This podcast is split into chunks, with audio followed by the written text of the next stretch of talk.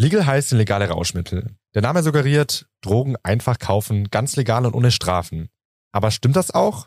Wie gefährlich sind Legal Highs wirklich? Um das zu erfahren, haben wir mit einem Drogenberater und mit einem Rechtsanwalt gesprochen. Auch ein Konsument dieser legalen Drogen erzählt von seinen Erfahrungen. Mein Name ist Manuel Rank. Und mein Name ist Sarah Baljak. Und ihr hört eine neue Folge M945 To Go. M945 To Go. Dein Thema des Tages. Beim Online-Shopping vor dem Bildschirm. Auf den ersten Blick sieht alles normal aus. Der Warenkorb befindet sich rechts oben, bei den Produkten steht der Preis, die Seite schön anschaulich mit vielen bunten Bildern gestaltet und die Bezahlung erfolgt mit der Bankverbindung. Und bereits gekaufte Ware kann mit ein bis fünf Sternen bewertet werden. Ist der Kauf abgeschlossen, wird die Ware per Post innerhalb von drei bis fünf Werktagen versendet. Ganz normales Online-Shopping also. Oder? Was auf der Webseite angeboten wird, findet sich vermutlich aber bei den allerwenigsten im Warenkorb. Produkte wie Magic Mushrooms, Unicorn Räuchermischung oder Gute Laune Räucherwerk locken mit harmlos erscheinenden Namen. Komplizierter hingegen klingen chemische Stoffe wie Dimethyl, Tryptamin, kurz DMT, Ayahuasca oder Kratom. Die Substanzen sind akribisch nach chemischen Stoffgruppen geordnet und mit genauen Beschreibungen über Wirkung und Inhaltsstoffe versehen. Als würde man beispielsweise ein Handy kaufen und Angaben über Akkudauer, Kameraqualität und Auflösung helfen beim Kauf.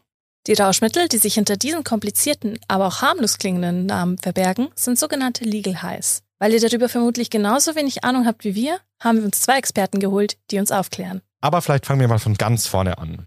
Der Begriff deutet zwar schon ein bisschen an, was Legal Highs sein könnten, ist aber vielen bestimmt trotzdem nicht bekannt. Deswegen hier die Definition. Legal Highs, zu Deutsch legale Rauschmittel, sind Drogen, die, wie der Name schon vermuten lässt, legal sein sollen. Was Legal High heißt, hat zwei Zwecke. High machen und den Anschein des Legalen erwecken. Nur weil Legal draufsteht, steckt aber noch lange nicht Legales drin. Sebastian Schädler arbeitet bei Basis e.V., ein Verein mit dem Ziel, drogengebrauchende Personen sowie deren Angehörige zu unterstützen. Der Drogenberater erklärt, was das Besondere an diesen Stoffen ist, die grob in vier Gruppen unterteilt werden können.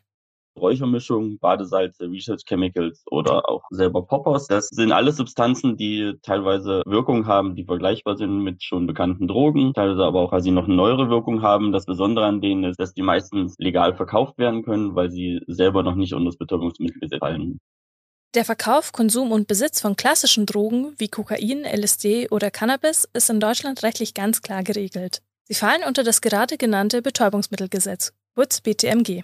Sebastian Vogel ist Fachanwalt für Strafrecht und hat sich auf Medizinstrafrecht spezialisiert. Er sagt, was das BTMG abdeckt. Also das BTMG möchte verhindern, wie es der Name schon sagt, dass Betäubungsmittel in den Verkehr kommen, die nicht in den allgemeinen Verkehr kommen sollen. BTMG ist so aufgebaut, dass es Einzelstoffe dort verbietet, also auflistet in den Anlagen zum BTMG. Darauf beziehen sich dann auch die Strafvorschriften. Das heißt, es ist nicht jeder Mann und jeder Frau gestattet, jedes Betäubungsmittel herzustellen und in den Verkehr zu bringen, sondern das ist auf bestimmte Berufsgruppen zum Beispiel beschränkt, die das tun dürfen, im medizinischen Sektor etwa. Und all die, die das tun, ohne ihnen das erlaubt ist, die können sich dann über das Betäubungsmittelgesetz strafbar machen. Auf den ersten Blick also ganz klar. Alles, was unter das BTMG fällt, ist illegal. Doch ganz so einfach ist es dann doch wieder nicht. Vogel sagt weiter. Das heißt, da stehen komplette chemische Verbindungen drauf, Molekülketten drauf. Und das Problem ist, dass all das, was verändert wird, was plötzlich chemisch so verändert wird, dass es nicht mehr genau das trifft, was im BTMG steht, dann theoretisch gäbe es kein anderes Gesetz, in die Straflosigkeit fallen würde. Also man kann es über chemische Veränderungen schaffen, aus dem Anwendungsbereich des Betäubungsmittelgesetzes rauszurutschen. Eine Gesetzeslücke also. Professionelle Chemikerinnen und seltener auch Privatleute entwickeln laufend neue Stoffe, die eben nicht unter das BTMG fallen, somit nicht verboten sind und straffrei erworben werden können. Wenn man ein gewisses chemisches Know-how hat, die Substanzen werden auch meist im Ausland in professionellen Labor hergestellt, dann ist es relativ einfach, dass man sagt, weil ich habe jetzt hier zum Beispiel einen aromatischen Ring und an den bastle ich jetzt einfach an einer anderen Stelle eine Substanz dran. Sagt Schädler. Legal Highs sind aber kein neues Phänomen. 2008 hat ein Rauschmittel namens Spice für Aufsehen gesorgt. Eine junge Frau hatte in Neustadt in Rheinland-Pfalz diese Kräutermischung mit psychoaktiven Substanzen konsumiert und ist kurz darauf verstorben. In bunten Tütchen verpackt konnten die getrockneten Kräuter damals einfach so erworben werden. Diese Kräuter, so wurde berichtet, hatten Cannabis-ähnliche Wirkungen. Bei Laboranalysen konnte im Nachhinein festgestellt werden, dass die Kräuter lediglich Trägersubstanzen waren, die mit neuen synthetischen Cannabinoiden versetzt waren. Als Folge wurden diese neuen synthetischen Wirkstoffe in das BTMG aufgenommen. Spice war somit einer der ersten bekannten Vertretern von Legal Highs.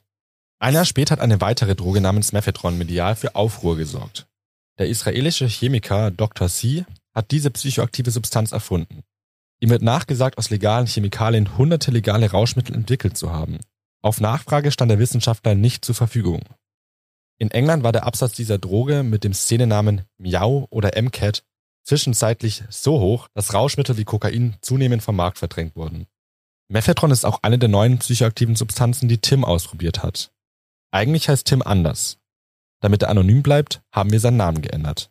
Er erzählt uns, wie er auf Legal Highs gekommen ist. Der Konsum hat damit angefangen, dass ich mir eben mal LSD kaufen wollte und mein Dealer hatte aber nur ein CP-LSD da, also halt ein LSD-Derivat, das da neu rauskam. Und ja, dann habe ich mich halt ein bisschen informiert über Wirkungen, Nebenwirkungen, habe eben auch gesehen, dass es dieselben Nebenwirkungen hat wie normales LSD. Das war eben der erste Konsum. Der Konsum sei eine für ihn positive Erfahrung gewesen, sagt er rückblickend. Er habe sich deswegen mehr mit Research Chemicals auseinandergesetzt.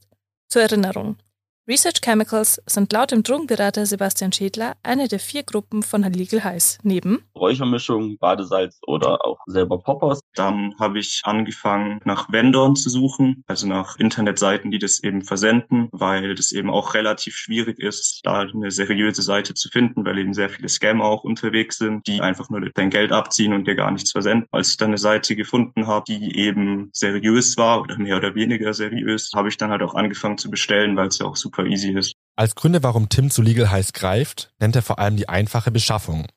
Ein paar Klicks im Internet, die Rauschmittel sind bestellt und wenige Tage später im Briefkasten. Aber Legal Highs seien auch günstiger, sagt er.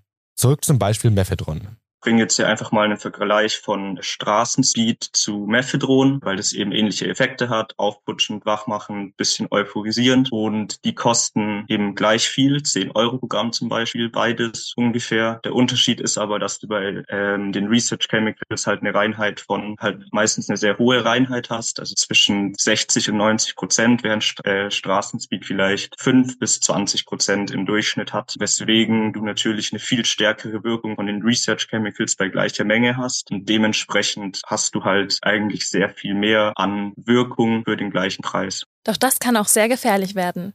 Wegen der hohen Dosierung können Wirkung und Folgen des Konsums noch weniger abgeschätzt werden als bei klassischen Drogen.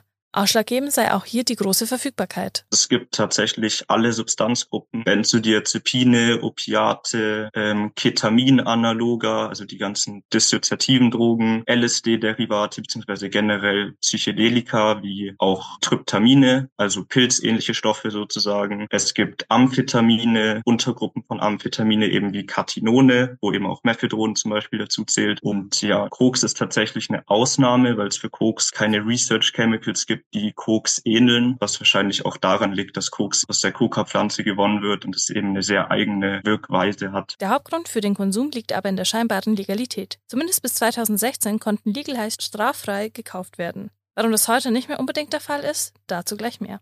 Tim ist es aber trotz des eigenen Konsums wichtig, über die Gefahren aufzuklären. Mittlerweile konsumiert er weniger der Research Chemicals.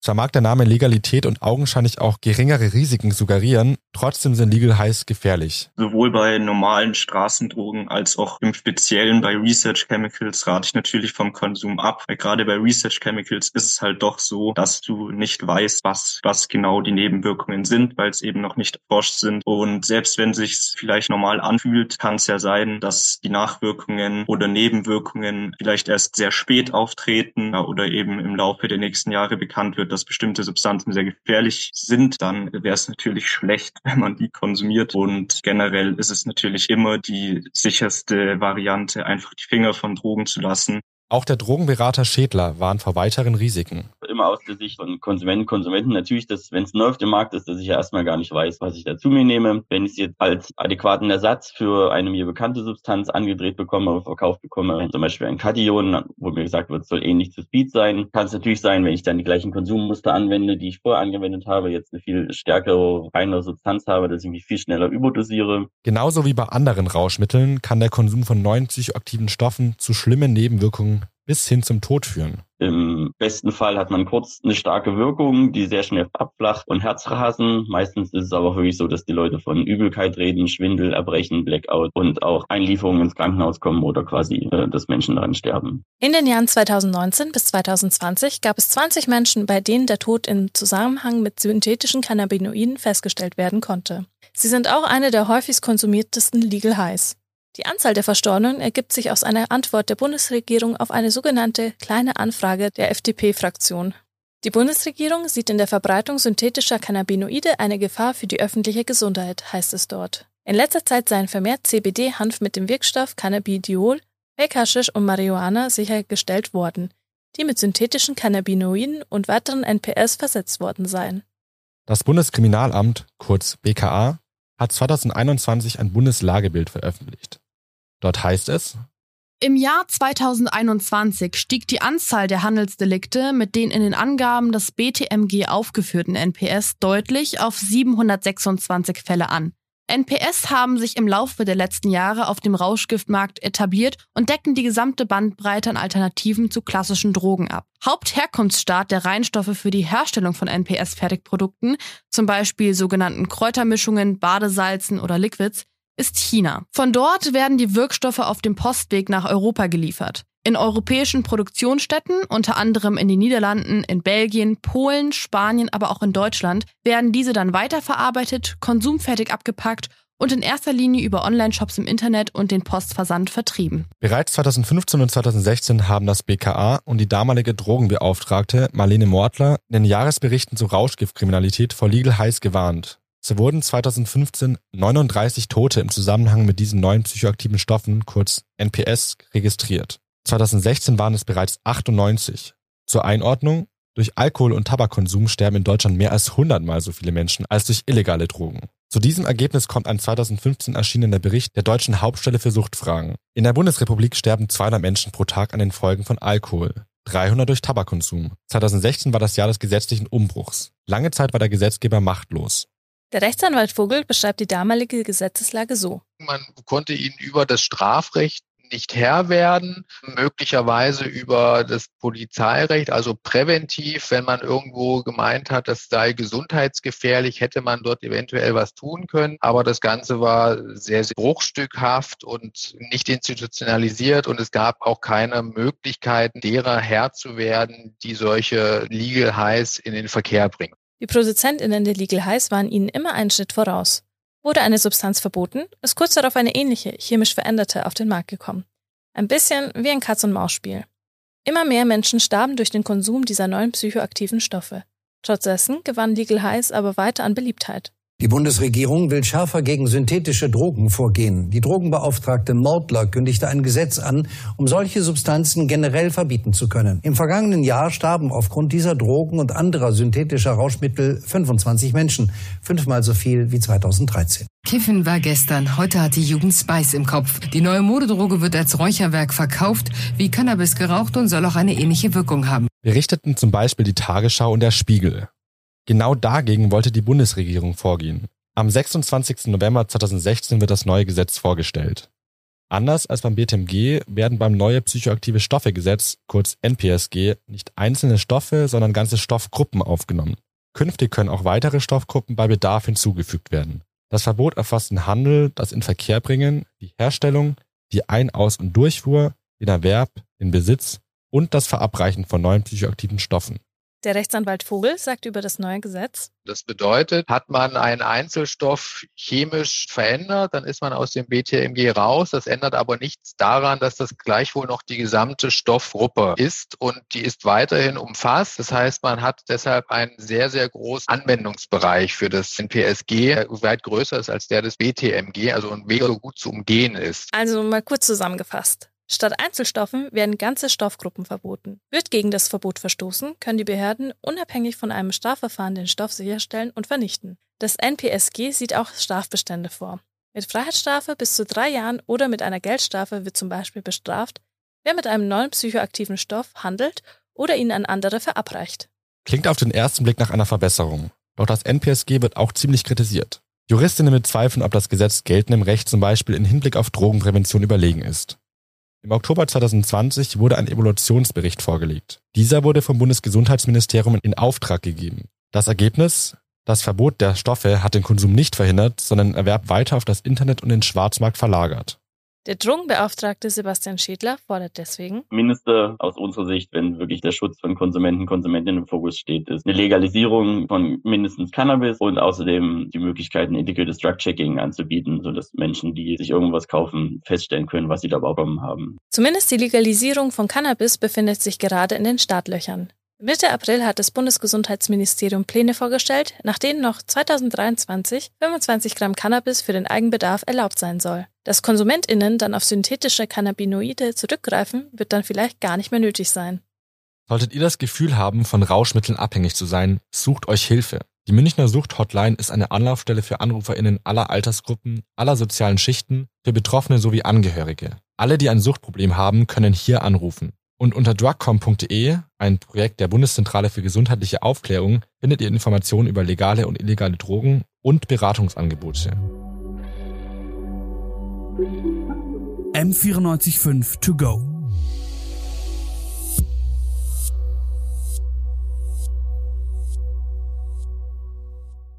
M945 to go ist eine M945 Produktion.